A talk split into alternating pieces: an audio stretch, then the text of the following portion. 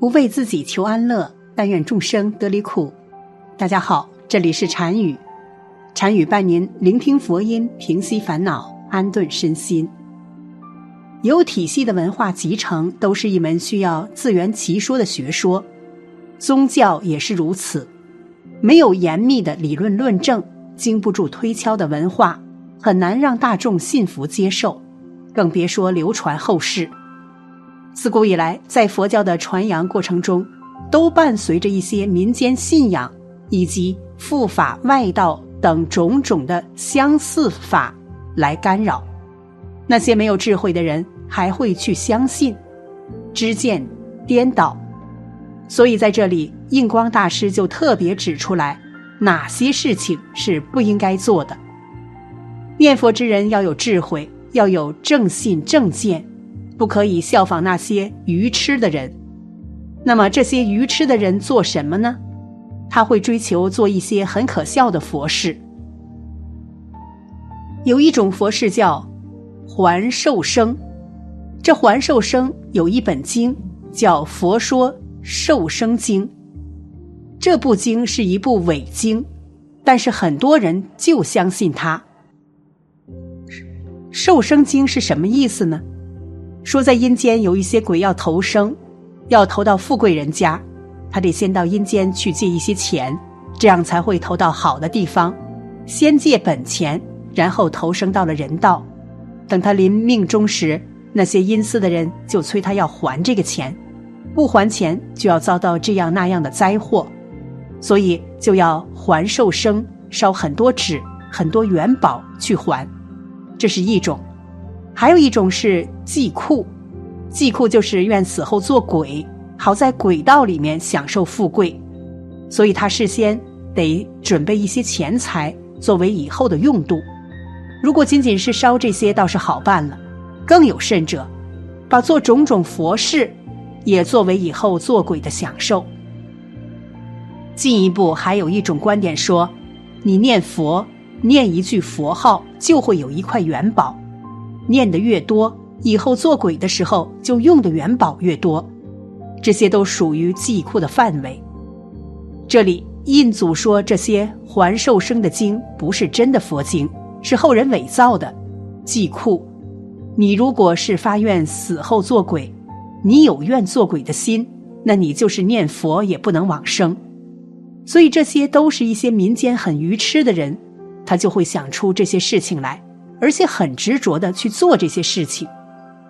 印祖在这里提出的都是那个时代常常碰到的问题，所以在这里告诉大家：如果你还没有做还寿生、祭库等佛事，就千万不要去做这种的佛事。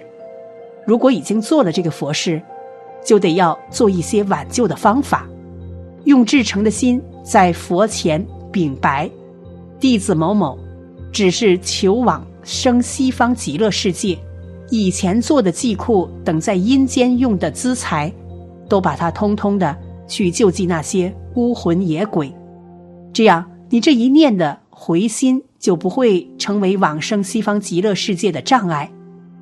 一个念佛行人一定要发愿，这个愿要跟阿弥陀佛的愿相应，你不要跟鬼道相应。阿弥陀佛发愿是要摄受我们的往生，然后我们发愿求往生，这两个愿一感应道交，就解决生死问题。所以回向发愿是非常重要的。回向发愿属于智慧的范围，所以我们了解净土经典，了解阿弥陀佛的大悲愿力，了解往生的条件，就是使我们的信愿有一个明确的指向。没有任何的含糊。当我们对这个信愿有正确的观念，这些愚痴的做法就会离开。对于不能再看的经书，就是说我们长期读诵的那些经书，或者毁坏了，或者翻的已经很碎了，封皮和里面的那些纸张都不好了。如果真的时间长久了，像石膏的、瓷的、泥的。甚至是时间很长了，不能修补了，没法供了。包括经书，时间一长，我们无意间撕毁了，尽量的去把它修复。确实不好看了，不值得去修补了，那怎么办？以恭敬心，以虔诚心，念七遍大悲咒，念一遍心经。这时候可以随着念着烧掉。烧掉后的灰要好好的处理，随着放生放到水库里。佛像也是，随着放生处理掉，沉到水里。经像之不能读、不能供者，故当焚化之。然不可作平常字纸画。必须另设化器，严以防守，不令灰飞于处。以其灰取而装于极密之布袋中，又加以净沙或净石，比入水则审，不至漂于两岸。有过海者，到深处投至海中，或大江深处亦可。小沟小河断不可投。如是行者。视为如法，若不加砂石，决定漂之两旁，仍成亵渎，其罪非小。而会石会钻，切不可用。不能送的、不能看的那些资料，我们不能叫它经书，必须处理掉。假如说帮着流通的伪经的话，不是佛经，拿着当佛经去流通，来世不堕地狱。也当身体出现疾病，损害众生。进一步的，印祖在这里列出了那个时代流行的一些伪经，除了《佛说受生经》之外，还有《血盆经》。《血盆经》的全称叫《木莲正教血盆经》。经典中描述有一次，大木建连到阴府去，发现地狱有一个血盆池。有许多女人在那里遭受苦难，大木建连很悲痛，就问佛怎么办。佛说要这些女人孝顺父母，皈依三宝，要做血盆斋，要念血盆经，如此等等，才能解决到地狱受血池的痛苦的问题。这部经还有很多人相信，于是就做血盆斋、血盆法会等等这些，传到日本，日本人。也还挺相信这部经，但是它是伪经，像其他的《太阴》《太阳》《佛说眼光经》《太上灵宝五造王经》《佛说父母恩重胎骨经》《佛说妙杀经》等等，这些都是虚妄的人伪造的，千万不要去念。现在有一些寺院也常常接到一些佛经，一看就不是正路来的，所以大家一定要注意。你有流通法宝的这种发心很好，但一定要有智慧的眼光去抉择。一般入藏的经是可靠的，尤其是经过高僧大德鉴定上呈朝廷批准的，像龙藏，入了龙藏的这比较可靠。那其他的后人编的藏、续藏等都可做参考。市面上很多印送的经典。一些赞坛类的书籍，其内容无非是地藏菩萨临坛说了什么，怎么怎么回事儿，这些都不要去印。说的一些话都跟佛教义理不相关，即便是说的相应，从赞坛下来的也不要去流通它。流通佛经功德无量，但你流通一些伪经邪经，贻误众生的法身慧命，这个罪孽也是很大的。所以，当你把握不准的时候，你就不要轻易去流通。那么，现在有些公认的大圣经典，你可以去流通。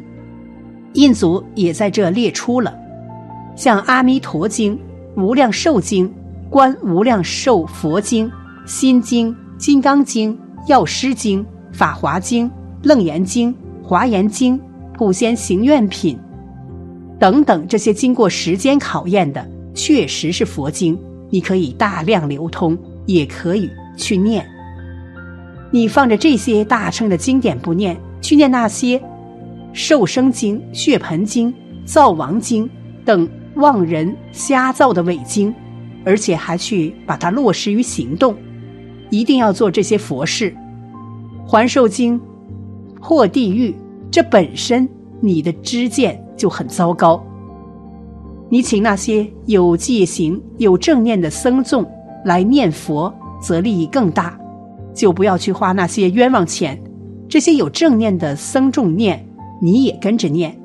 你亲属之间感应，天性相关。如果念经念得很快，你会跟不上；念六字洪名，你应该能跟得上，粒粒分明，所以功德最大。